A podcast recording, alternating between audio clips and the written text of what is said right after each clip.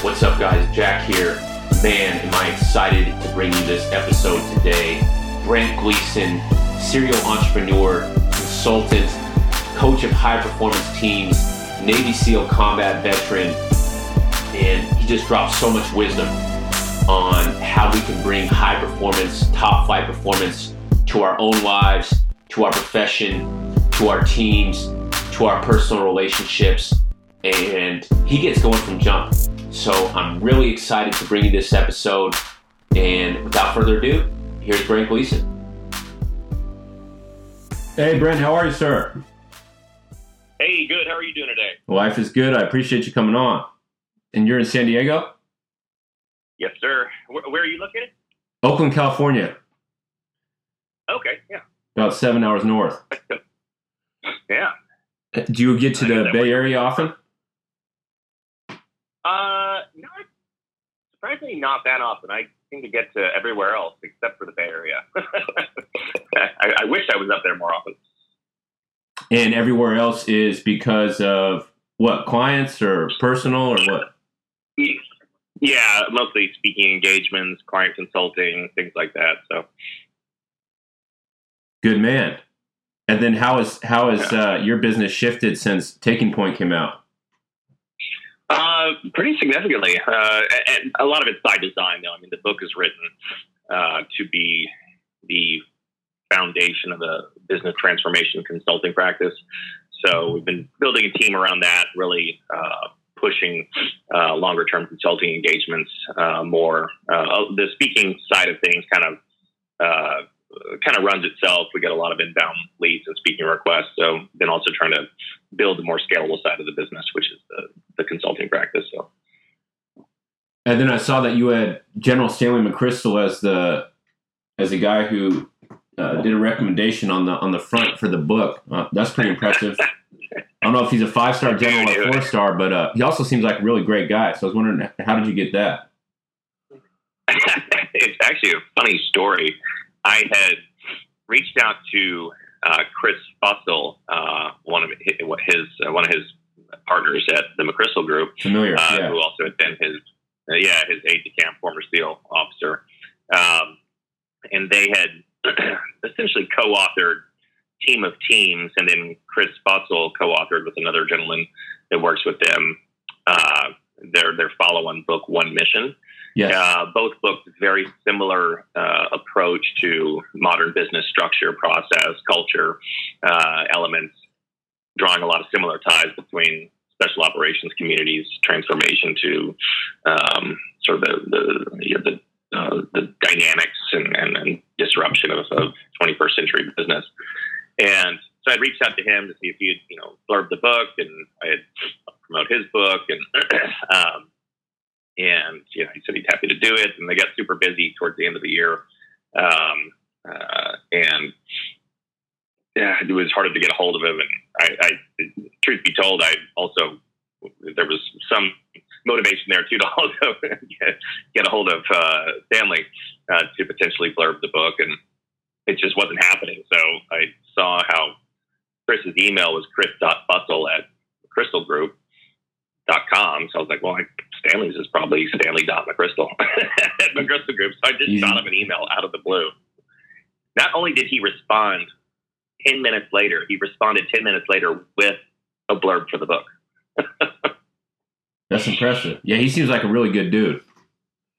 Really good dude. Yeah. Really cool. I mean, I had sent him a couple copies of the book. Chances are he hadn't even read it, but just supporting a fellow, you know, special operations soldier. I don't know. Uh, just, yeah, cool guy. And then your prince, I've read Team of Teams and One Mission. It seems like your principles with Taking Point could work synergistically with with what those guys are doing. Yeah, very much. That's why their work inspired a lot of a lot of what I did, and that's why I was reaching out to them because not just because of their obviously military history, but because very similar philosophies. Yeah, so he has the the blurb on the cover, and then the guy who does the foreword for for Taking Point is Mark Owen. And over the years, Yeah, one of my one of my best friends. Okay. So I've over the years I've read a you know ton of books on military and special operations. Just you know, I think you guys just just so much money invested in terms of creating high performance teams and high performance individuals uh, within that. I think it's just the, the right route to take. And uh, I probably read his book, No Hero, uh, more than any other. Uh, I just think it's so good, incredible. Like really, just like you could pop it open to any page, and it just. Uh, I mean, maybe you could correct me if I'm wrong here, but he mentions in there something where he did, you know, it was something like over 400 missions. And after reading that so many times, it's, it's just like he had reached the level of mastery where he was able to really simplify like what's important and what wasn't. Yeah, it, it's uh, he, he's a great guy. We we met uh, when I checked into SEAL Team Five. We were in the same platoon together he had done one platoon cycle already. Uh, again, this is 9/11 had just kicked off, uh, so everything. Most of the guys were peacetime SEALs, and we checked in. He was the point man in our platoon, and we deployed actually uh, our task unit with another with another platoon. We were the first SEALs in Iraq and uh, deployed out in April 2003. Uh, so we did our first uh, first combat tour together. Um, very very high op tempo. Um, and then when we cycled back, uh, you know, I stayed with SEAL Team Five, and he went on to the uh, development group uh, selection process called Green Team, and uh, did the rest of his career there. I think thirteen or fourteen more combat tours after that. Um, it, once you're on the speeding freight train, it's hard to keep uh, keep up with guys. Um, and we had kept in touch off and on through the years, and then uh, unfortunately, we reconnected at uh, Chris Powell's funeral in Dallas, and then have uh, kept in touch ever since. You know, we we travel together with our wives. We I, I actually got ordained and married him and his wife. it's a pretty uh, interesting experience. And did you get ordained specifically for that? Yeah, we were in. Uh, the four of us were in Thailand together, uh, just on a on vacation, and I don't know if it was the multiple cocktails or what it was, but but they're like, you you should. Why don't you marry us? of course, I was like, sure, I will. And I uh, did a little research and found out that it's really, really easy. It took me about seven minutes uh, online while I was feeding the baby. I was literally feeding the baby and just uh, checking boxes on this form. And uh, and my wife was like, "Really, you you, you popped for the thirty nine dollar certificate?" I'm like, "Yeah, of course I did. it's on my wall." And then, what, what do you feel like you two why you guys connected so well? Uh, I, we just we have very similar personalities. He's just a super. Uh, he, he's intense when it comes to work, but su- but uh, super lighthearted, great sense of humor. Uh, he was a mentor to me, really, at, at five. Um, I was a new guy. He'd been around for a bit, and uh, just kind of took me under his wing, and we just really connected through that. And obviously, we connected through the, you know, through the the forged on the battlefield, and uh, and and then uh, you know we just get along really well. So. And then you mentioned you guys were the first group to go into Iraq, and I have a question about how did you did you guys was there already a level of trust there before you guys uh, went over there, or did it have to develop? You know, because this is different than training. This is this is actual combat. How did that trust develop uh, with that group. And the reason I'm asking that is so little context. Uh, when I reached out to you, uh, what I'm doing is I'm trying to play a small part in building a high school football program here in Deep East Oakland. And the mm-hmm. program has not been very good for a long time overall. And we've had a lot of young guys going into this year.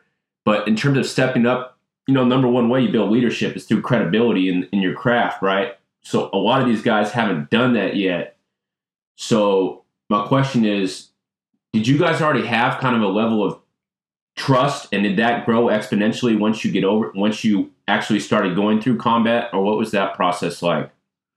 Yeah, absolutely. It's a it's a great question. I mean the the the SEAL training pipeline and then the you know platoon level training pipeline is, is designed to to do just that. You know, you're building high performance teams. So when you come into a team after earning your trident, you know, there's obviously uh, at least a baseline level of trust for the guys coming in because you know that they've been forged uh, in adversity through, you know, the, the pain of SEAL training. They've, you know, they've earned their right to be there, but they've got a long way to go. Uh, so there's that element of it. Um, but then usually, uh, you know, it, it fluctuates a little bit, but usually a platoon cycle will be two years. So about 18 months of training and then a six or seven month deployment. Um, so during the during that time, that those 18 months of training with your platoon, you do build a lot of trust. I mean, the training is very difficult. There's long days. Um, that's kind of the irony of the whole uh, SEAL training pipeline is the training's essentially harder once you get to a team. Uh, you know, obviously you're not getting beat down by instructors, but it's long days, long nights. You're gone all the time, away from your family. Uh, it, you know, it's a drag. but it is also designed not just to train you in technical skills, but also to bring the team together uh, and, and, forge a high performance team that's ready for anything uh, in combat. And then when uh, when word that Iraq was spinning up came down the pipeline that we would be going into Iraq, uh, obviously that changed our mindset significantly uh, overnight. Um, but then once you really you don't really understand uh, what the team dynamics are or how well you're trained individually and as a team until you're faced with your first real combat situation, um, just like we were. And it's uh, it's pretty fascinating to realize how good the training is because muscle memory kicks in. Guys are moving, shooting, communicating seamlessly. Uh, it's not perfect, obviously, but we debrief everything. We do after action reviews after every single thing we do. We have a very high performance learning culture. Um, so it, that level of trust that you have with each other just expands exponentially um, the more you're tested uh, in, in combat. And when you consult for businesses and you walk into organizations and they hire you to to help to take their organization to a new level and, and create a high performance team, it, it, would you recommend that they create specific metrics to that okay, this is what we're going to do to create this baseline level of trust, or does does that just happen? Uh, I'm, I'm wondering, is there something specifically we can do to work efficiently to to like, okay, now we now we've now we've established who who has trust and who doesn't, and we can move forward, or is it kind of an ever evolving process? It certainly doesn't just happen. Um, and I actually wrote an article yesterday for my Forbes column about um, you know the top 10 ways to improve employee engagement. Uh, and engagement is a is a huge uh, there, there's huge aspect of trust that goes into having uh, engaged employees engaged team members on sports team. And essentially it's reflective of two things leadership behaviors and consistency in those behaviors assuming those behaviors are positive uh, and the culture of the team. And of course ownership over the culture and managing the culture is the responsibility of the leaders and managers within the organization. and when those two things are misaligned, you're going to have a less engaged team. Uh, employee engagement is a huge uh, topic, uh, has been for 20 years. There's tons of research, tons of people like me writing about it, studying it, and having succeeded and failed at it in their own organizations. Um, but we haven't found a way to really perfect it. So we've got you know, new generations coming into the workforce, uh, people trying to figure out millennials, trying to figure out this new generation coming in behind the millennials and, and how to motivate them, what motivates them. They're looking for upward mobility. It's not always there. Uh, and oftentimes, uh, the culture or even a, a, transformation of an organizational culture starts with structure, it starts with process, it starts with designing and literally writing down what the culture is supposed to be. Uh, what is the desired culture?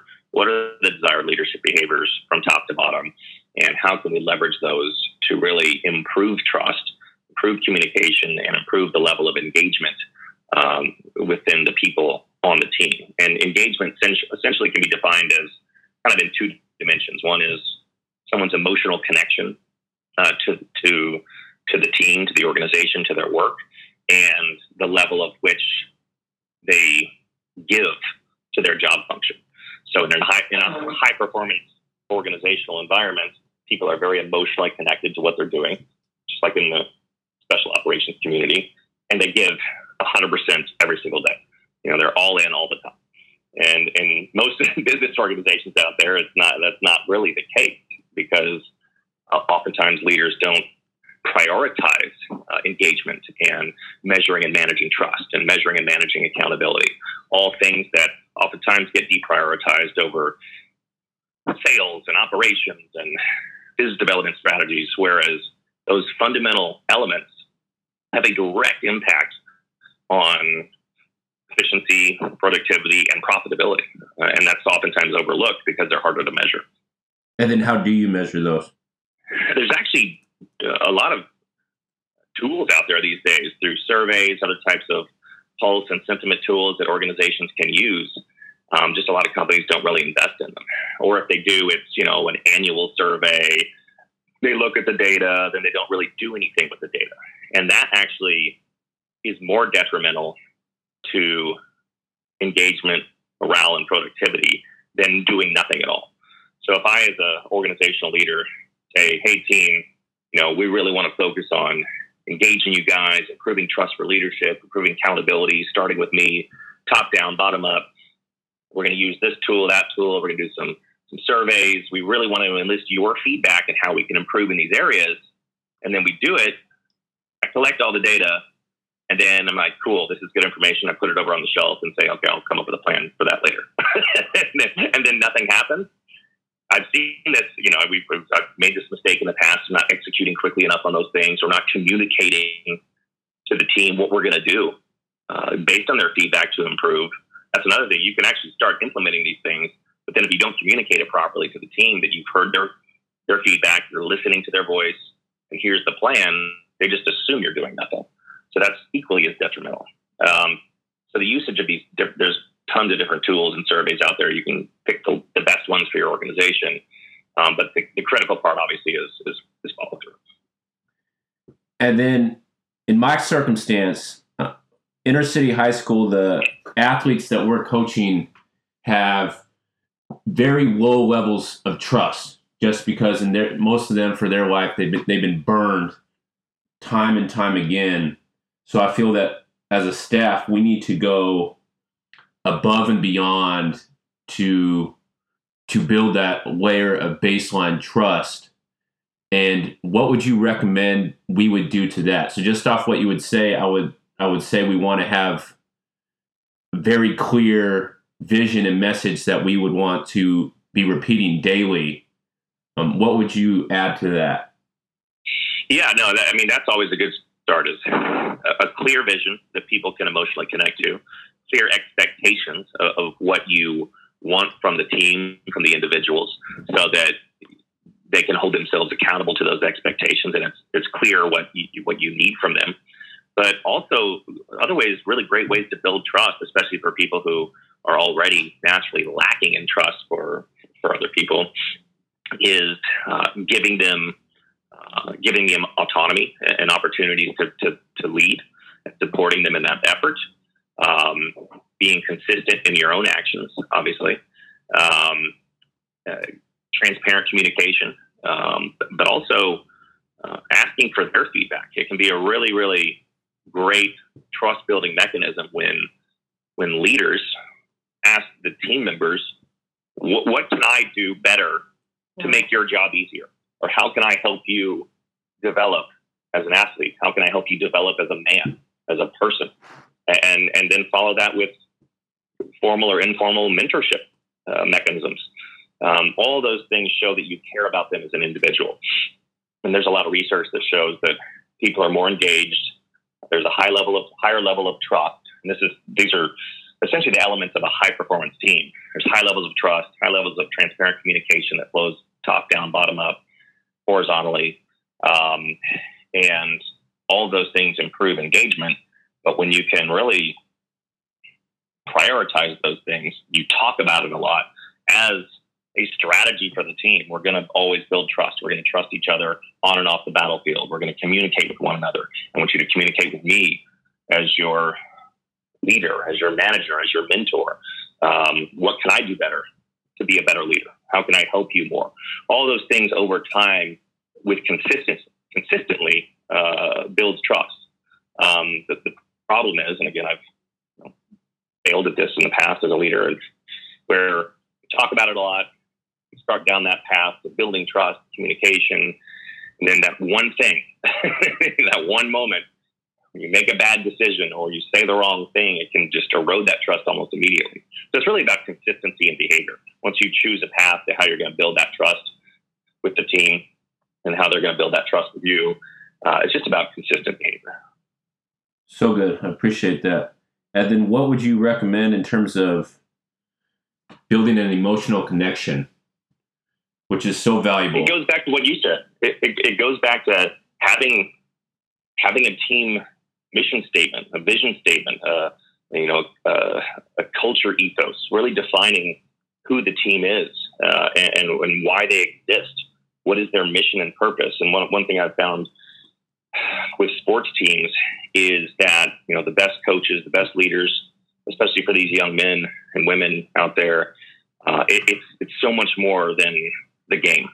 The game is on, honestly like oftentimes when they talk to the team, the, the game is really the last thing they really focus on. They're talking about developing individuals, developing men, women, strong individuals who give back to their community, uh, who are responsible, uh, culturally sensitive, who are gentlemen, you know, those types of things. And you really focus on those and, and connect people to the fact that this team is so much more about winning games.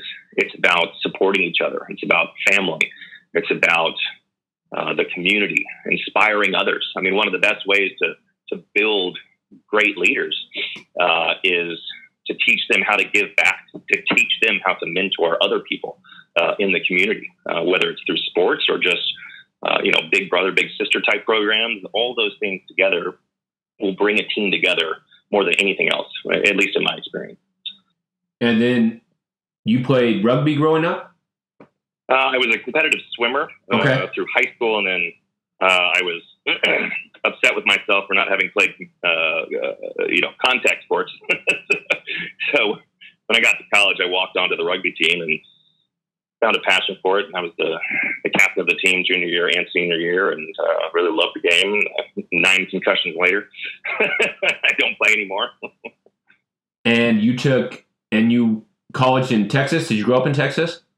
Yes, I, I grew up in Dallas, and uh, I, I looked at a lot of different schools, but Southern Methodist University, which happens to be in Dallas, obviously, um, just was the, the, the, best fit for me. So that's where I ended up going.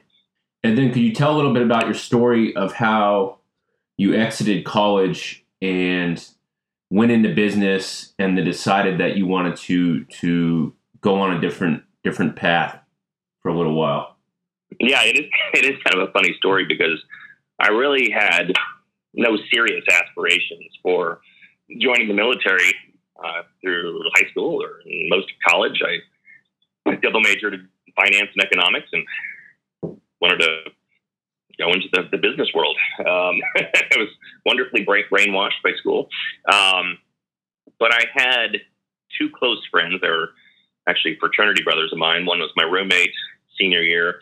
He was going to, when he graduated, he was going to go to OCS or Officer Candidacy School, join the Navy, and uh, uh, become an intel officer. And he, he, he grew up in D.C. Uh, the military was a, a path that made sense for him. Um, uh, you know, for somebody who potentially might be groomed for a political career later on. And then I had a another buddy who was a year behind us, uh, who wanted to be a SEAL. That was, you know, he was one of those guys. Again, remember it was peacetime, so this was more of a a personal challenge than it is now.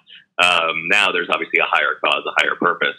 But he's one of these guys who wanted to be a SEAL uh, since he was a kid, which I thought was you know, awesome and cool, a little uh, unrealistic.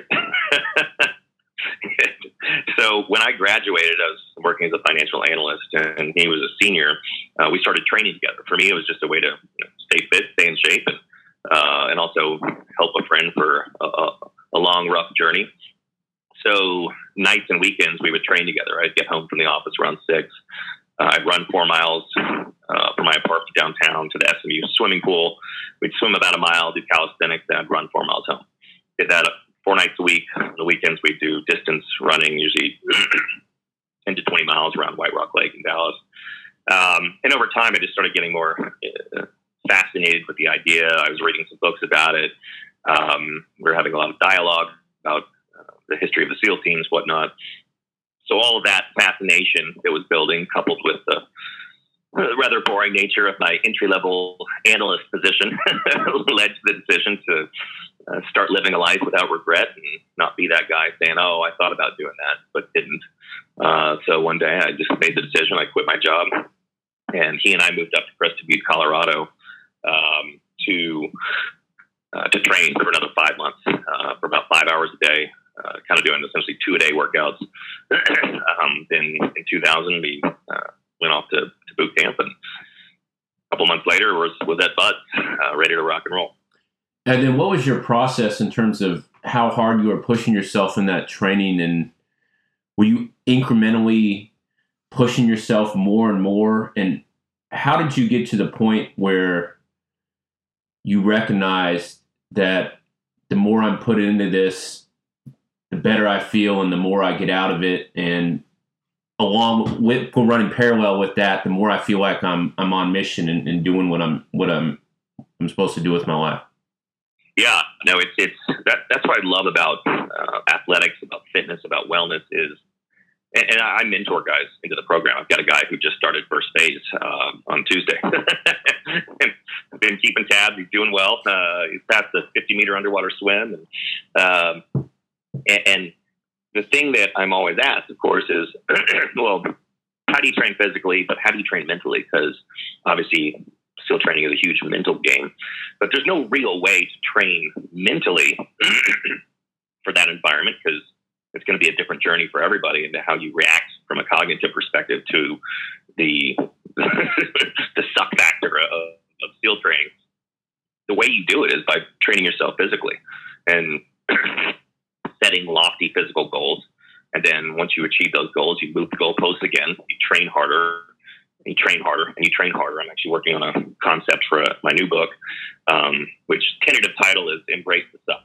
And basically, it's about uh, that mindset transformation that all athletes go through, all special operators go through, uh, great entrepreneurs go through. When you really start thinking about the reality of the world around you in a different way to achieve those lofty goals. Because if your mindset doesn't align with what you're trying to achieve, you'll never get there. So, for example, when I decided to quit my job and start training hard with the Navy, I was going all in. I did not want to do anything else in the military other than become a SEAL. So there was no other option. I gave myself no backup plan. So I had to go all in. So the way to do that was to punish myself physically, um, you know, train, you know, run marathons, uh, distance swimming. And I, I, I hadn't swam in four years. I was playing rugby, uh, and rugby players aren't distance runners either. So I had to retrain myself how to swim long distances, how to uh, how to ride. Never been a distance runner, so I was like, well, I need to become a marathon runner, and so I did that. so I started doing long swims, long runs, um, and just literally we put programs together for ourselves. There wasn't as, as many resources as there are now. I mean, the, the guys now have mentorship programs. There's everybody goes to pre-BUD/S for two months, which is basically a professional athletic level strength training program that every student goes to before they get to BUD/S. Uh, it's, it's an amazing program. Um, but we didn't have that back then, so you had to put your own programs together, do the research, understand what base level uh, standards you had to pass, and not just pass, but crush. Uh, long story short, my goal was to have fitness be the last thing I had to worry about because there's plenty of other things you're going to be stressing about in BUD/S, which is the, the mental factors, the stress, the anxiety, the academics.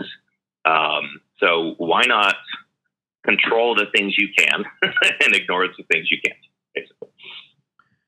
Yeah, well, I was I was preparing for this uh, interview with you. I heard a I listened to a podcast that you did with Mark Divine where you mentioned David Goggins, and that kind of sent me down on the the David Goggins wormhole. And and he mentioned so I went to a uh, a interview he did with Mark Divine. I think per your recommendation for you for you to interview with him, and he said that he's. I thought he said something really good that mental toughness is a lifestyle. It's not a class. and and this is so. so that, go ahead. I was going to say David is a good friend of mine. Uh, we were just talking yesterday. So we were in the same BUD/S class together. He had already done two Hell Weeks and was injured he, his third Hell Week was with class 235, which is our class. Uh, we graduated together. We went to SEAL Team 5 together. His new book actually just came out yesterday. It's called You Can't Hurt Me. Sounds about right. The guy has, Sounds about yeah, right. yeah. The, the guy has a fascinating story. I, I actually wrote about it in my book, and his it, it, that is his philosophy uh, about mental toughness. I mean, again, he's we won't go into all of it. I mean, people can pick up his book, but you know, he had a very hard lifestyle. Uh, you know, uh, uh, poverty, abuse, uh, overweight kid, um, and he found um, he found redemption by joining the military. He's the only, if not one of the only, people who has done the elite Army Ranger School, the elite Air Force um, uh, JTAC school, and uh, become a SEAL. and he just and and after he became a SEAL, we went to SEAL Team Five and did our first deployments, and he decided he wanted to become a ultra marathon runner because being a SEAL just wasn't enough for him. so he literally lives uh, he he lives a minimalistic lifestyle. It's nothing flashy. He doesn't care about. Uh, he cares about giving back and supporting our, our you know our, our fallen warriors and their families and um, and active duty warriors through various charities, um, and that's a lot of why he he runs and does the various challenges that he does. But uh, for him, it's all about it's all about training. It's all about the cause, um, and, and, nothing else. Uh, he, not, he, he, would say this, uh, you know, to anybody. He's not exactly a people person. he's so focused on what he what his mission is that nothing will stand in his way uh, of, of achieving it. It's he's, he's a fascinating individual. And then what he has embraced and you would say at this point almost mastered and when you're talking about with your next book of embrace the suck. So this is probably the biggest principle or idea that i have the most difficult with with the group at castlemont because for many of these guys their life is very challenging you know in terms of the a lot of them are in survival mode in terms of making sure they have stuff to eat and you know neighborhood violence going on around them that this idea of we're you're going to come here and this idea of, embracing the suck to because that's going to lead to a, a better life is um, so foreign to them. And i've tried a hundred hundred and it's going to be a hundred first different way today in terms of how to communicate that in a way of this this suck is is this is what we're putting on ourselves because there is there's benefit on the other side and there is no benefit if you if you do not um, do this. And i would love mm-hmm. you got a you got a 17 year old kid in front of you who you know you you show him your book and this embrace the suck and he looks at you with like a crazy look on his face like what? You know i don't i don't want to do that what, would your communication be to hey i want you to push yourself harder today than you've ever gone and it's going to suck and it's going to be uncomfortable and what would you, what would your words of wisdom be on that I, I think first off you know i've got to be transparent like i didn't you know I grew up in an upper middle class family in Highland Park in Dallas and went to private school my whole life. And and I write this in the book description. It's, it's not a book about hitting rock bottom or coming from you know uh, some awful background and taking that first step out of hell. Uh, I don't have that background. Um, but when you communicate this, and again, I've done a lot of mentoring and some of it with with kids like this. It, it's really about it takes time, like we talked about. It takes time to build that trust, and once you build that trust, they're more likely to listen and really embrace what you're saying, and and and take that first step out of hell, uh, and trust you that this path is their path to freedom. It's their path to new opportunities. It's their path to uh, a better life, and and and moving away from the other negative factors that could drag them down into gang violence or drugs or uh, or other things, uh, a path that they potentially could never recover from. Uh, there's a lot of guys in in, in the military, uh, even in special operations, that they'll tell you that the military, in embracing the suck and pushing themselves uh, harder than they ever have uh, for that for that mission, saved their life literally. And I guarantee you that what you're doing, and I, I have the utmost respect and admiration for what you're doing, you're saving lives and that's that's the way you have to look at it. Uh, you might not necessarily communicate it that way to them, but when you can in, in other ways, communicate that this this pain that you're going to choose to embrace, this this this challenge uh, and this path that's going to be uncomfortable, will bring you the most fulfillment, the most joy uh, that you've ever had in your life. It'll bring you opportunities that you could never uh, fathom. Just like me taking the, the risk and the pain of going through SEAL training and, and combat, never would trade that stuff for a million years. I mean, I've taken life. I've seen war torn countries. I've been to more funerals for friends that I can remember. But I still would never trade those experiences for anything because it made me who I am and it set me on the path that I'm on today. And there's just ways that you can continually, you got to be sensitive, obviously, to their surroundings, to their background, and and be transparent. That you know, you, you don't necessarily know. You, you couldn't fathom kind of some of the things that they've endured in their lives as kids. But at the same time, you know, trust me, come with me on this journey. I guarantee you it'll be a better path. I guarantee you it'll open up the door to new opportunities. And I guarantee you that it is your path to freedom and happiness and fulfillment. And if you can just continue to impress that message on them and then show them, um, you know, every day, you know, through training and, and mentorship, you know, they'll, they'll, get it and they'll come around. Um, you know, not everybody will. Uh, you know, there's no guarantees, but and everybody will react differently to that type of communication. But those that are meant to uh, to to transform will. Thank you for that. So you kind of went through this this transformation. You got into BUD/S, and going back to kind of what we talked about in terms of trust at the start of this conversation. Could you tell a little bit? Could you tell the story of the the leader of your BUD/S group and your team, John, and um, what happened with him?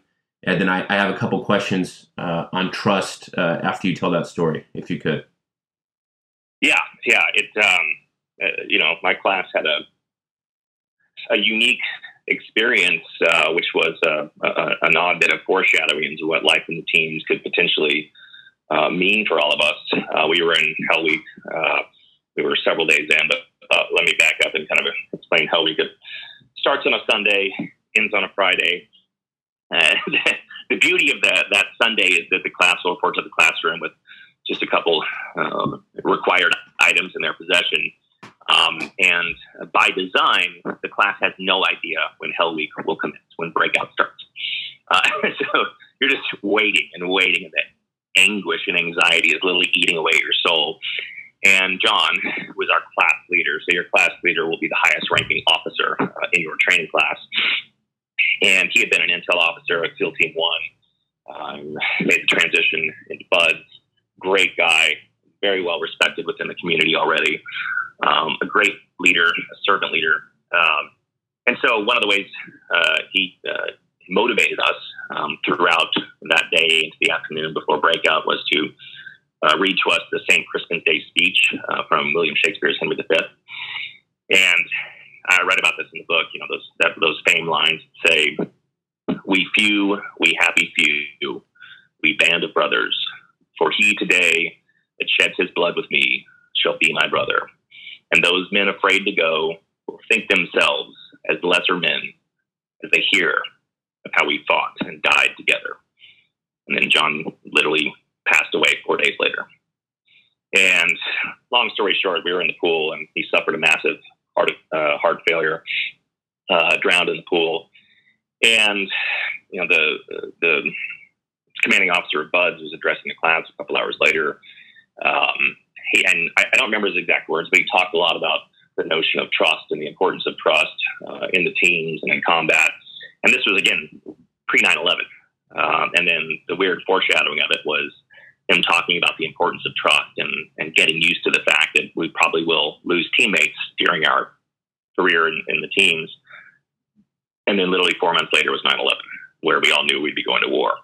Um, so it was just a, a, a very unfortunate but realistic um, sort of entree into uh, the reality of the job that we'd be doing and the, you know, the, the experiences we'd have uh, in the teams. So. And then, what were some of the things that John did to to earn that trust? And you said he already had respect within the community as a as a leader and a and as an officer? He was just he was just a, a good mix of of uh, strong, uh, articulate, smart, uh, but also just laid back, nice, smiled a lot, uh, remembered people's names. Uh, you know, when you start BUD/S class, like a couple hundred guys. so, but really taking the time to learn people's names, to talk to people, not just the other officers. Um, and he really just almost organically built a great culture uh, within the class, which is hard to do because people are coming and going, uh, you know, from the class as people quit. And it's very difficult to maintain a strong, cohesive culture within the group because boat crews are changing almost daily.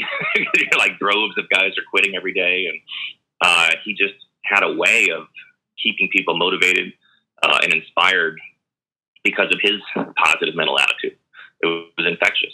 Um, again, a lot of times these leadership behaviors, it's not rocket science. It's just about uh, being authentic uh, and, and, and being that servant leader and putting uh, the team's needs before your own uh, and doing it a little bit every single day. And when people see you do that, uh, they are more likely to embody similar behaviors, and then you start building a culture around that.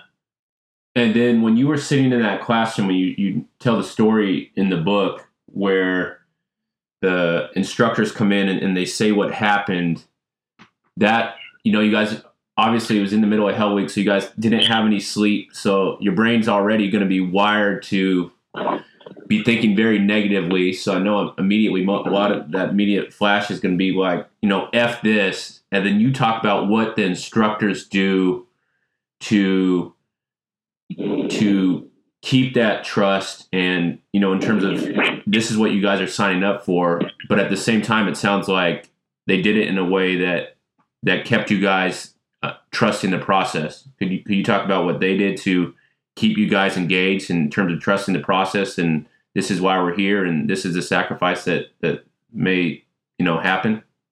Well there's kind of there's kind of two parts to that. Uh, we were it was thursday of hell week.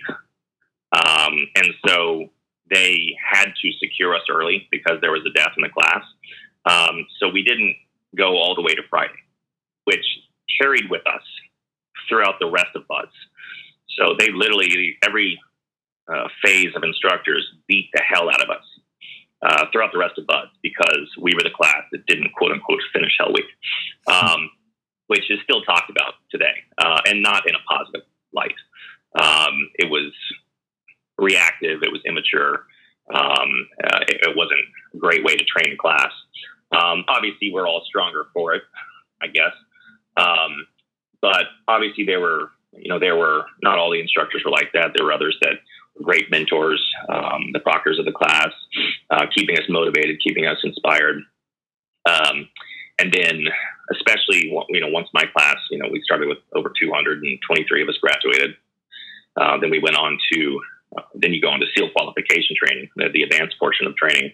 Um, and literally two days before my class started, SQT was 9/11. Um, so that was uh, the, the beginning of almost what is now a constant transformation uh, in the special operations community and the military uh, you know, worldwide.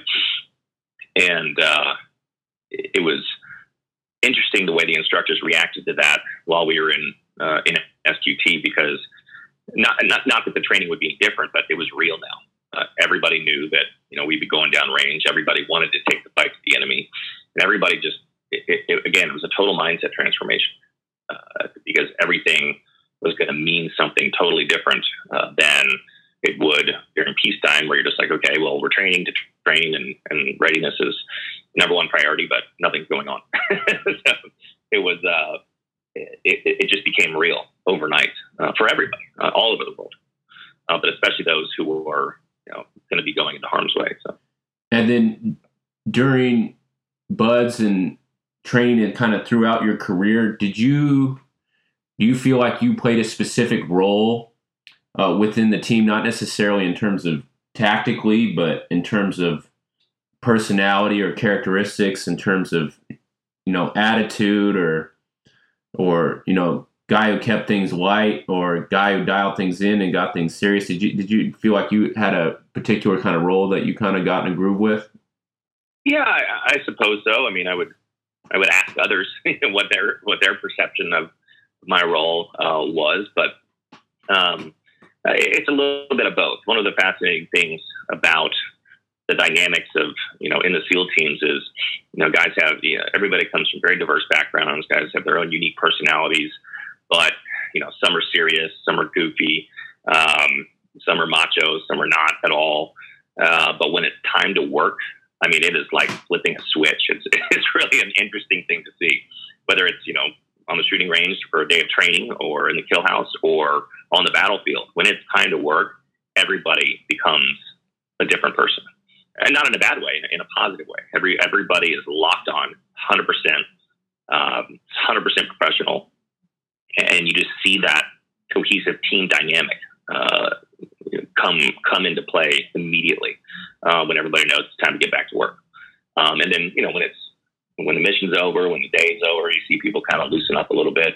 But it's it's that path, that training path, and that cycle of constant training it creates those behaviors um, in individuals. Um, but yeah, I mean, I, just like everybody else, I think I brought you know my own unique personality and background uh, to the team. Um, I enlisted, uh, but was you know respected by the officers because I, you know, like a lot of guys, I'd gone to college and was a finance major and worked in corporate America, um, which is a, a commonality today. About seventy percent of our enlisted SEALs have undergrad degrees because guys are choosing, like I did, to enlist as opposed to go to OCS because it's a faster path to get to the. The guys who want to go want to go now. and that's why I tell a lot of guys I mentor, I'm like, just slow down, finish college. I recommend it, um, or, or whatever you know, whatever it is you're doing. Uh, the, the teams will be there for you, but um, it's, it's that mindset the guys have even before getting into the teams. They want to go, they want to go now, um, and they want to serve in that capacity. Um, so that's one of the interesting thing things that's unique about each guy in the teams, regardless of their backgrounds, um, culturally, financially, education wise, uh, where they come from, is that, and we've done a lot of research in trying to understand the physical and, and mental cognitive makeup of students that are more likely to graduate, because we're trying to get more guys through training without lowering the standards. Obviously, if anything, the standards are the same or or more intense uh, from the from an expectation level. Um, but one of the one of the less measurable but common data points that we found is that deep, deep passion to serve at that level. Uh, not just serve in the military, but serve as a SEAL, as a special operator. Um, obviously, other things around grit and resilience are, are important, but it's that passion to serve that everybody has, regardless of their background. It's, it's, um, it's really interesting cultural dynamic. And then let's say there's a a business that that listens to this podcast and they reach out to you about coming in as a consultant and said, you know, I listened to your interview on the Operation Gritbox podcast, and the number one outcome that I want your team to bring to my organization is to help us be able to to do more of flipping that switch and be completely engaged and completely locked in when our our people at work. What what are some of the things that you would you would do or discuss or, or brainstorm about to to get people to take because I mean for most businesses and most organizations just overall that's that's not what happens right there's there's yeah. there's not that okay 100% engaged all dialed in all focused and then when it's time when the when it's time for the day to end shut down complete and, and I'm and I'm chilling out. But what would you say to that? And what were immediately what comes to your head on, on what are some things that you would do to uh, help that business and its employees flip the switch? Well, kind of going back to what we were talking about earlier, not to overuse this term, but we're talking about engagement, employee engagement. And it starts first with understanding what that means and its impact on productivity and growth and profitability for an organization uh, it has a direct positive impact. When you can move the needle on improving the level of engagement of as many people as possible in the organization, you will have a high performance organization, an organization that generates growth, generates positive financial returns, uh, has higher levels of customer satisfaction, higher levels of employee retention, And it really starts with leaders in the organization helping them understand what engagement means to them, not just people giving more in their job, but you know, what are we trying to achieve by increasing engagement? Let's let's first start with the end in mind and work backwards. The next is um, to make increasing engagement part of the business strategy, not something that's outsourced to HR, not something that we just hope kind of happens naturally, but make it part of the strategy. Make it a, a topic in management meetings. Uh, put training around it so that managers and leaders know how to better engage their teams. Uh, and the next is, um, like we talked about before, selecting the appropriate tools for measuring uh, levels of engagement, uh, using that data to actually make decisions on how to improve. Um, uh, invest in leadership development programs, like I kind of alluded to a second ago, so that the leaders and managers in the organization understand how to connect with the team, how to, uh, you know, what mechanisms they can put in place, such as uh, investing in their team members' personal and professional development, um, uh, giving them opportunities for upward mobility within the organization, um, and of course, ensuring that those leaders uh, act on the feedback. They act on the data, they act on the feedback from the team, which again, like we talked about earlier today, builds trust. Um, you know, really setting uh, engagement goals, milestones, KPIs, so that you can measure it, you can kind of uh, see the path to what success will look like. But at the end of the day, you know, it's not so much about worrying about, you know, more positive results on your engagement surveys. It's about improving employee retention, improving improving morale, building a great culture, uh, improving customer satisfaction, customer retention, growth, profitability. Those are obviously the goals, um, and also, but also creating a, great place to work uh, where people are happy and excited to come in every single day. Um, and when they're not, you have a, a, you know a more disengaged workforce, and it's much much harder to grow, to transform, to retain customers. So uh, that's the most important thing that I tell clients is re- remember the end goal, not just you know looking at your engagement surveys and you're seeing some some upward uh, trajectory and, and, and positive results. Great, but is that really transforming the business in a positive way? And uh, I heard you mention in an interview that you've done some work with the an NBA franchise, Toronto Raptors. What are some things that you did to Im- improve the culture uh, of that organization? I don't. It obviously didn't work very well. it, it, it, was it, it was a great experience. I, I connected with them through uh, former head coach Dwane Casey because he had been, you know, with the Dallas Mavericks, and I grew up in Dallas. Uh, so we connected via a mutual uh, Dallas connection, and they were about to start their season. This was a few years ago. Um, so I did some talks with them, spent a couple days with them at training camp. Um, but kind of similar to what you know you were mentioning earlier, I also had to remind myself that you know this isn't this isn't a, a corporate organization. These are young guys. I mean, the the team was very young uh, when I was working with them. The oldest guy was 26, hmm. the youngest guy being 18. Um, from, again, also uh, very diverse backgrounds, um, uh, educationally, uh, from, you know, some some coming from poverty and whatnot, uh, and it was I had to really kind of change my approach and how I communicated uh, with them and what I communicated and, and, really, you know, also just keeping it simple, uh, keeping it focused on team orientation, team ability, discipline, accountability, um, you know, leading by example, all, the, all of these sort of simple but not easy uh, philosophies that are part of every high performing organization. Um, and, uh, and it was great. It was a great experience. I mean, you're always, it's funny because their, their, uh, their youth really uh, showed uh, when we did some Q and A after one of my presentations. And the first, the first uh, question was, "How many people have you killed?" And the second question was, have you been shot? and I was like, uh, okay, next question. And the second question was, how many times have you been shot? like none, which is the goal.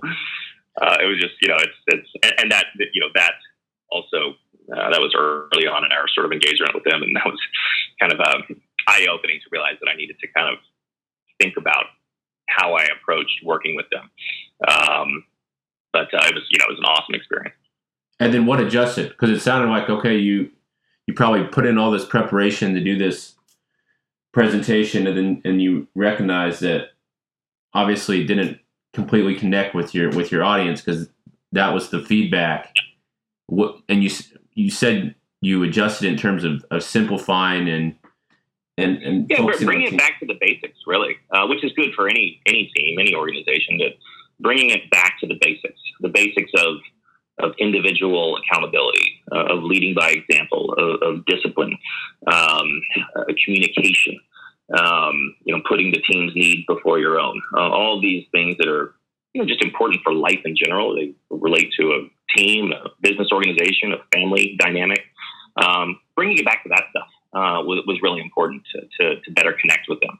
Um, and and it you know it, uh, based on that adjustment, it worked it worked well.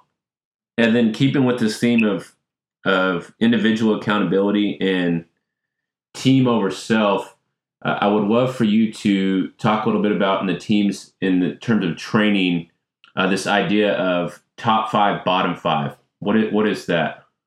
Uh, simply put, we we uh, in SEAL training we weigh heavily uh, the feedback, which, which, again is part of our one of the cultural rituals that starts to instill uh, personal and team level accountability and holding yourself and others to the highest level of standard. It's almost a, a basically positive peer pressure in a way.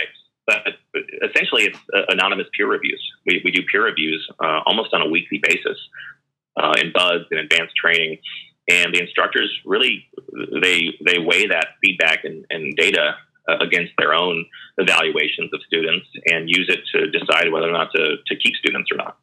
Um, but the interesting thing, so the top five, bottom five is you're essentially ranking, you know, what, who you believe the top uh, performers are in the class and who you believe the bottom performers are in the class. And you never find out who the tops are because that would be positive reinforcement, and uh, we don't do that in field training. We we we only hone in on negative reinforcement because if you can't handle that, then you probably shouldn't be in the teams. Um, so they, you know, they they're transparent about who's landing in the bottom five. Um, and it's out there for everyone to see. Uh, for some, it's a very significant motivator to never, ever, ever uh, land in the bottom five again, and then it promotes them to to a lot of self reflection uh, and communicating with their team members on you know you know thank you for this feedback, and uh, I'm going to work hard on improving. Uh, for others, it's it's the end of the road.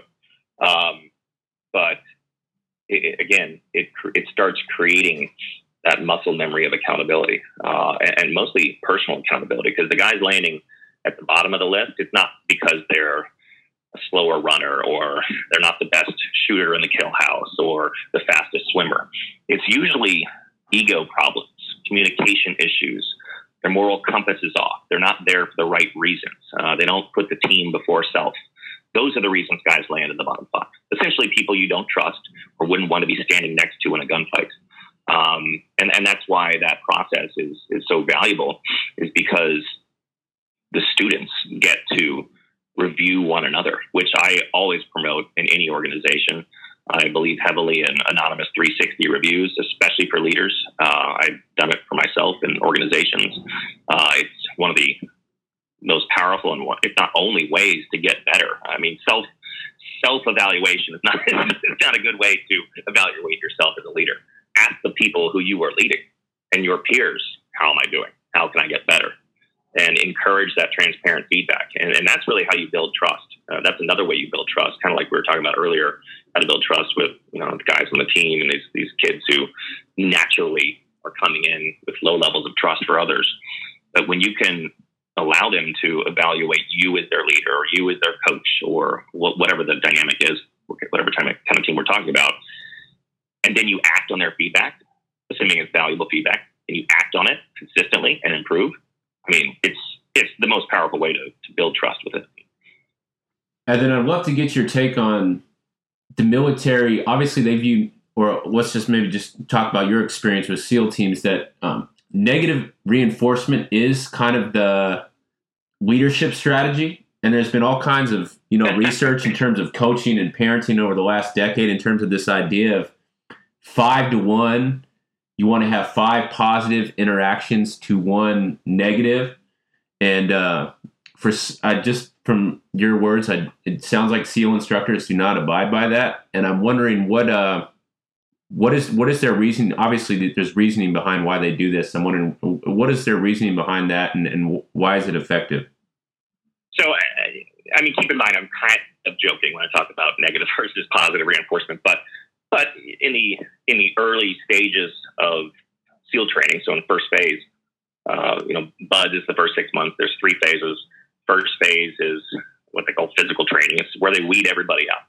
Mm. So you'll have three weeks leading up to Hell Week, then you have Hell Week, and after Hell Week, you pretty much have the class more or less that you'll graduate with. They'll, you know, some guys will get injured after that. Some guys will be performance rolled to another class or dropped completely. But more or less, you have the core of your class. But up until that point, they are the instructors are trying to get you to quit. They're telling you this is not for you. They're telling you that you're the worst officer they've ever seen. They're telling you that you will not be a good operator. They don't trust you. They don't want to go to war with you. Uh, it, it's a mental game at that point.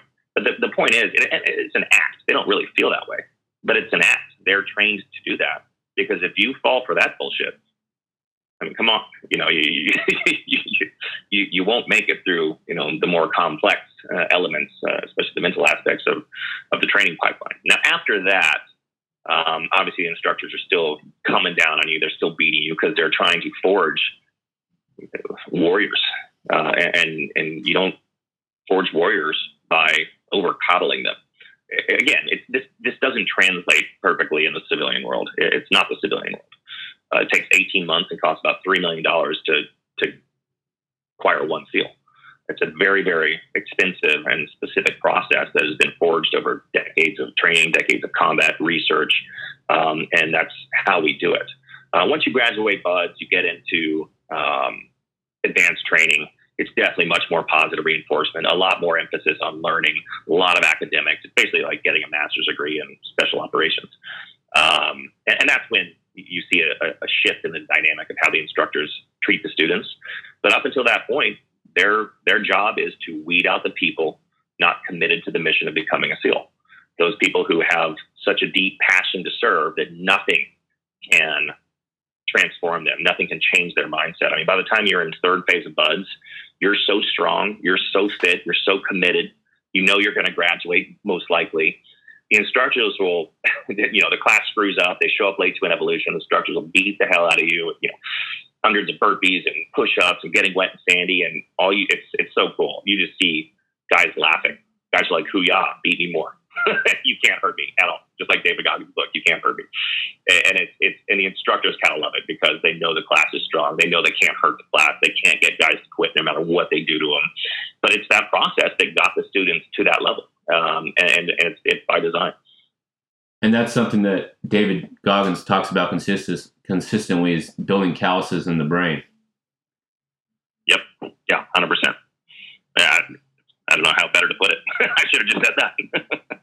and then this idea of a high performance learning culture. So this is something that's very uh, near and dear to me. So I was uh, beyond terrible student growing up, middle school, high school, just no interest whatsoever. And there had to be a, there was a variety of different things of of things and experiences that happened in my life that realized that oh, learning is a good thing, and uh, you know I, I want to learn and I want to learn as much as I can. And then I'm a father of two boys.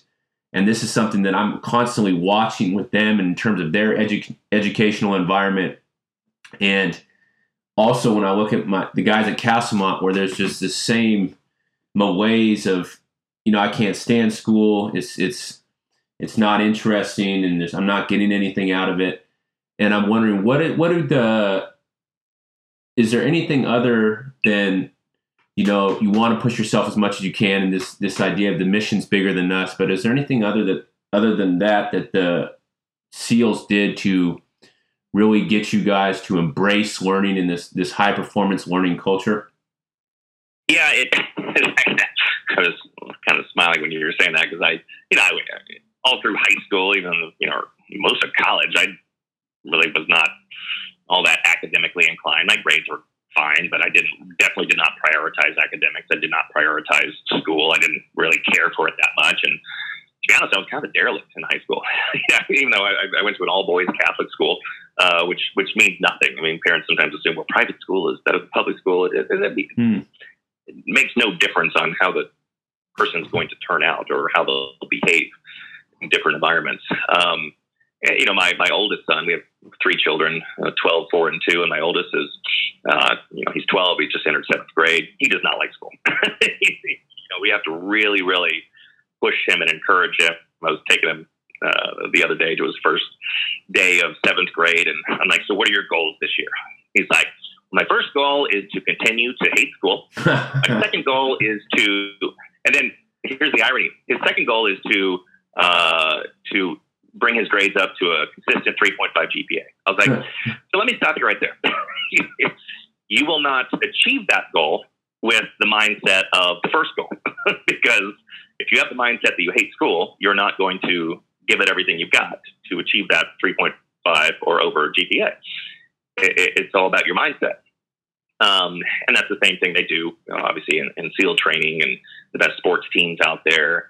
Um, and and uh, actually, I was just doing some work with uh, the Minnesota University of Minnesota football team, the Gophers, and their head coach PJ Fleck. Ironically, I, I we met him and his wife in Cabo, just sitting by the pool, um, a, a couple years ago. And so he brought me out to speak with the team, help run practice, um, and I'm, I'm, now mentoring a couple of their uh, of their players. Uh, one of one of whom wants to graduate and try for the SEAL program. Um, but what I love about his coaching style and creating that learning culture goes back to what we were talking about earlier: is making it about making it about so much more than than the game. Uh, you know, you're forging young men, gentlemen, academics. Um, uh, you know, he he makes them create vision boards for their life, for their goals that have nothing to do with football. Uh, I mean, obviously, some of them want to play in the NFL, and that's great. But you know, it's I mean, they'll what every I think every graduating class, and you know, from a team like that, you might get like two or three guys who go into the NFL or make it into the NFL. Um, but he makes it about more than the game, and he does he does a really really good job of creating uh, a learning culture. Like in the SEAL program, you know, it, it's very very academically uh, it, focused. I mean, you're you're like I said, you're essentially getting a master's degree in special operations. Officers have to make 90% and above on all tests, starting in BUD/S all the way through SQT uh, enlisted students have to make 80% or above on all tests. You can be dropped for um, underperforming academically. Uh, they take that very seriously because you have to learn this stuff. That's, the, that's the thing about, you know, in high school, you're like, oh, this doesn't matter. And even in college, oh, I'm not going to remember any of this shit anyways.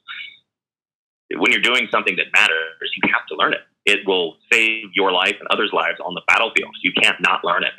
so it, it's one, it's by force because you'll just get dropped uh, if you don't make the grade, if you don't study, if you don't learn this stuff. Um, but two, it goes back to kind of that level of positive peer pressure.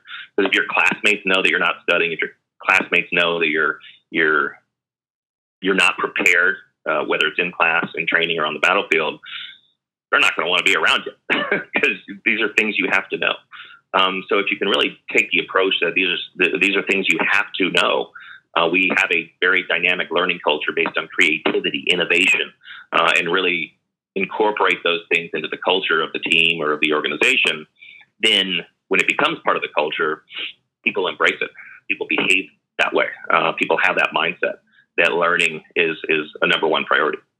And then a lot of what the so I feel like I can say this. I have, I have a background in, in, adult education, so a lot of what the school system teaches is not really stuff that we necessarily have to know. So what I communicate to to my players is, hey, this is uh, you doing well in skill is is and you doing well in school is a valuable skill because it's showing that you have the ability to to do something whether you feel like it or not and with your son, what are what are some of the things that you're doing to to get him to shift his mindset? Yeah, yeah. I mean, it's it's a good uh, it's a good question. I mean, a lot of it's just making sure that I make time every day to sit down and, and work with him. Not you know not coddle him, but sit down and and uh, coach him through some of his assignments. Uh, not give him the answers, but help him understand the question, help him understand the goals of the project, help him uh, with his thinking process, help him with his learning process, with his information retention ability, um, and just showing him that I, that I care uh, about uh, about his um, approach to academics and to learning. And you know, he's not that different than most kids. mm-hmm. not like everybody's like, rah rah, school is awesome. Uh, no, he'd rather be playing football or playing Fortnite. Don't get me started on that game. I'm sure you've heard of it. um, I didn't see him all summer. Hmm. He's just playing Fortnite all day long. But uh, just showing him that we care, but also holding him accountable uh, to making the grade, holding him accountable to doing his best work. If if I come and check homework and his writing sloppy, things are misspelled, he's clearly giving mediocre effort, I make him do it all over again. And you know, it's it's it's kind of like they, they teach you in training in the SEAL teams. You start with the basics. You get the simple things right. Attention to detail. If you can't do that, we're not going to entrust you with the complexities of being a special operator. So learn how to make your bed, just like just like McRaven's book, Make Your Bed. It's such a simple but awesome philosophy for life is attention to detail and getting the little things right. And then obviously that continues to build over time and you have that approach to everything you do. And how do you how would you communicate this idea of embracing the suck to him? Have you guys had that conversation or how often is that? Is something or his response would be like, uh, no. it's I. It's a work in progress, my friend. of course. Like, hey, yeah, Tyler, hey, Tyler, I'm, I'm, gonna I'm gonna go in the garage and work out. You want to come? He's like, mm, nah. like, okay. Uh, I haven't figured it out yet. I'll just be honest with you. I'm working on it. it's just it, you know, it's just trying to consistently you know push him, but it's it's it, it it's his nature. You know, God love him, but it's his nature to kind of take the easier path. You know, he's more inclined to want to skip football practice than to go crush football practice. He's more inclined to do the bare minimum on his homework than to go all in. Uh, you know, it's uh, it's it's just kind of part of his personality right now, um, and, and, that's yeah. I, I, I can't really remember, but you know, I was probably kind of that way too. Um, but this, you know, this, and I tell people this, the, the guys that I mentor, and I write about this too, but you know, things like grit, resilience, bouncing back from adversity, pushing yourself, self discipline. I don't believe that people are just born with it and others aren't. Mm-hmm. These are these are elements uh, uh, that you have to work on, that you can practice, that you can improve upon. It's kind of the philosophy of the new book I'm working on, Embrace the Suck. It's I hate the term self help guide, but it's sort of if you had to choose a genre, it's really about you know, getting out of your own way, getting off your ass, setting goals, and executing. And it's it's it's it seems so simple and self evident, but you know, people ask me, well, how, you know, you know, how do you have grit? Do you not have grit? How do you get it? It's a discipline that you practice by setting goals, pushing yourself to achieve those goals, and then the next time you set a loftier goal, push yourself, you achieve that goal. It's really the whole concept of the book and a lot of my own philosophy, similar to David Goggins, is is push always pushing the boundaries of your comfort zone every single day, every chance you get. Like David says, he says is this is how he says it is do something that sucks every day.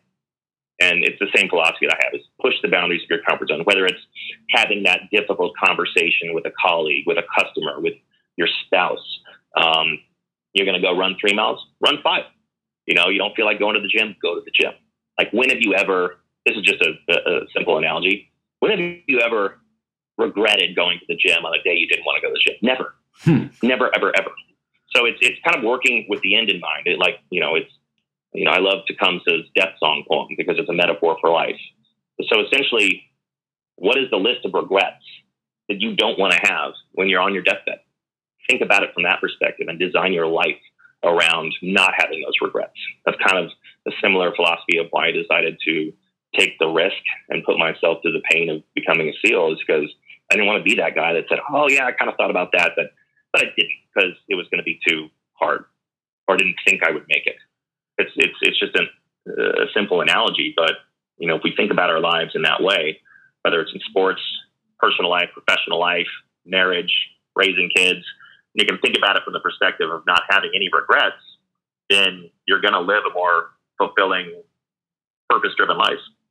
Yeah, and that's that's why I call my company Operation Grit Box. Is you know I'm gonna I'm trying to get as many amazing minds like yourself to to show this is how we get to high performance, and I'm, I'm I sell products that you know these are these are products that can give you this extra edge, whether it's supplements or gear, you know, that can make you feel good, look good, to be at your best. But I can't give you a, a box with grit in it. I can't give myself, you know, some magic pill that has grit in it.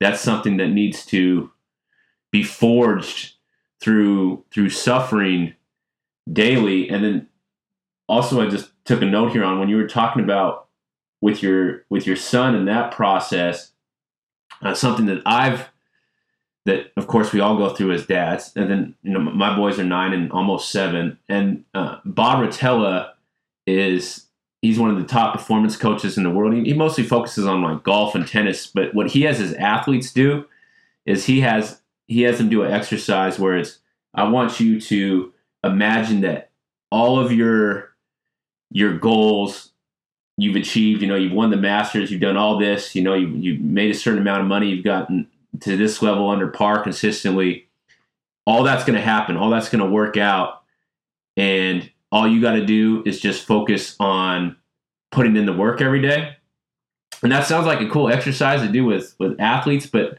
i i took that more as like a personal exercise to do as a dad Yep. of like okay this is all going to work out i'm just going to focus on i'm just going to focus on my process and what i think is right today for him and everything's going to work out hopefully god willing you know No, you're right. It's, it's about it's about envisioning the win. Uh, all great athletes do it.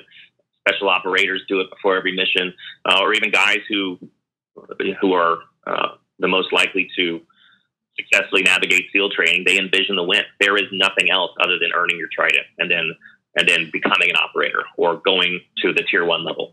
Um, the same thing with with the greatest athletes out there. They they visualize achieving those goals. And once you have that vision in mind, just like great business organizations, you put the work in. You have the plan.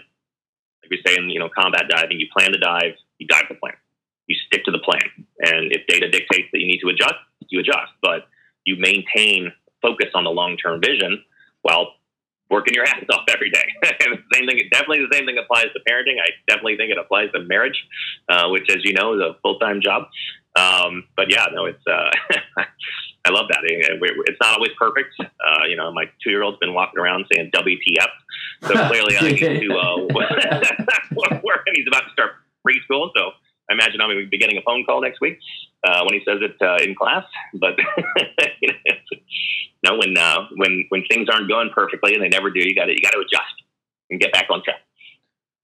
Yeah, and you you mentioned the marriage. So you know, there's all this literature out there and research on uh, you want to do your most important work earlier in the day. You know, especially while you, when your brain's fresh and stuff like that.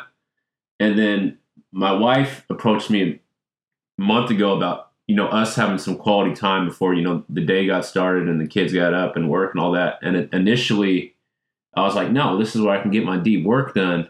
But then once we started doing it, I was like, you know, maybe this marriage thing is this is, might be one of the most more important things in my life. Maybe my time should be for that. That's actually that's that's so funny that that uh, my wife and I had the- almost the same conversation. I had kind of the same reaction at first. She's like, she's like, oh well, you know, this this this girl Brooke who comes over and, and trains her at her house every now and then. She's like, oh, I scheduled to come at you know seven o'clock or whatever, and you know you should work out with us. I'm like, no, no, no, no, I got I, I got to get the day started. I got I got to get to work.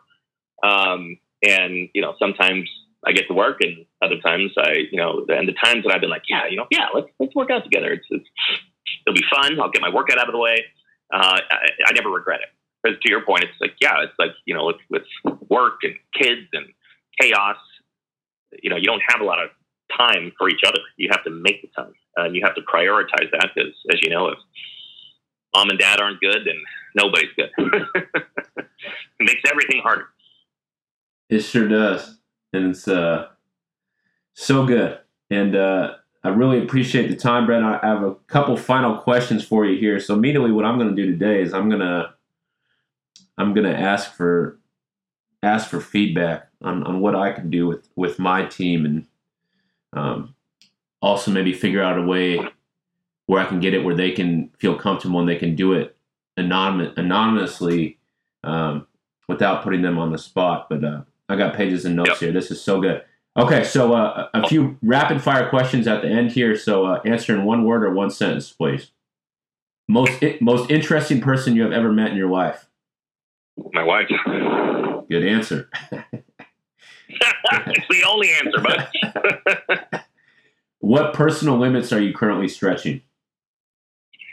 personal limits. Um, I, I think it's, it's it's broader than that. I'm always pushing myself. I'm never satisfied with the status quo, um, and, and that's whether that's a flaw or a positive thing. Uh, I'm always pushing um, the goalposts on physical goals, wellness goals, uh, business goals. I know that's a longer answer, but And biggest life lesson you have learned in the last six months? I think it's probably got to go back to, to marriage. It's about alignment and staying aligned and uh, not always wanting to be right. Yeah, hear that. And last question. This doesn't have to be one word, one sentence. But what piece of advice would you give to an 18 year old who comes from absolutely nothing, yet has high ambitions to leave a big impact on the world? The, the biggest piece of advice I would give, uh, if, if anybody, especially a young person who comes from nothing, I think that living for a higher cause, for a higher purpose, is the best way to take that first step out of hell, to live a purpose driven life, to achieve your own personal goals because you're focused on doing for others. Um, it's it's and there's actually research that backs it up that volunteerism is one of the best ways to combat stress, anxiety, depression, because it's about other people and it's one of the most fulfilling ways to live life. And what I've seen, you know, from my own experience, but I've seen in others, when people prioritize giving back and living for a higher cause, those are the happiest people uh, in the world. I completely agree. And it's so, uh, when you get wrapped up in your own world, it's so easy to be like, oh, I don't have time to do that. But then, just like you said, it's Yeah. like after you do it, then you feel so much better. And it's just, I think it's just because it's the right thing to do. Yeah, exactly. It's like going to the gym. You never regret helping someone. You never regret mentoring someone. You never regret uh, giving to a cause other than your own selfish desires ever. Awesome. Well, uh, to everyone listening, I highly recommend uh, Brent's book, Taking Point. We will put that in the show notes below. And then, Brent, what's the what's the best way for people to reach out and connect with you? Sure. Uh, I'm on from a social media perspective. I'm on Twitter. You know, at Brent Gleeson. Uh, my website, my personal website's BrentGleesonSpeaker.com. Uh, the company website is TakingPointLeadership.com. And I have a weekly column on Forbes. Uh, if you just Google Forbes Brent Gleeson, you'll see all my articles and whatnot. But uh, I just want to say thank you so much. It was an honor. It was a pleasure. I feel like we could talk about this stuff all day. Um, and I just wanted to thank you uh, for what you're doing, uh, for you know giving to these kids, and it's very admirable. And um, I know you probably get as much out of it as they do. So uh, if there's anything else I can do to help you in that endeavor, let me know. I appreciate appreciate you, sir. Thank you. Thanks, brother. So good. I hope you got as much wisdom from that interview as I did. Great human being, great business professional, a great teacher in the high performance industry. Highly recommend that you purchase Mr. Gleeson's book, Taking Point. Follow him on social media. And 10,000 Foot View, I think he does a great job of showing us that high performance teams living at high performance, these principles can apply to all areas of our life, whether that's professionally, whether that's what we're doing athletically, whether that's the teams that we're coaching or the teams that we're participating on, whether that's our close relationships at home or as a parent. These uh, principles apply in all areas. So good. And I love how he talks about meeting with sports teams across the country and about how it's so much more than wins and losses and so much more than the game itself. And I resonate with that so much when I'm doing at Castlemont. So if you found this interview at all educational or entertaining, hopefully both, please leave us a five star review on iTunes because that gets more ears to the show, more ears to the show, more help we can give to Castlemont High School and the athletes there. And I will talk to you soon. Thanks again.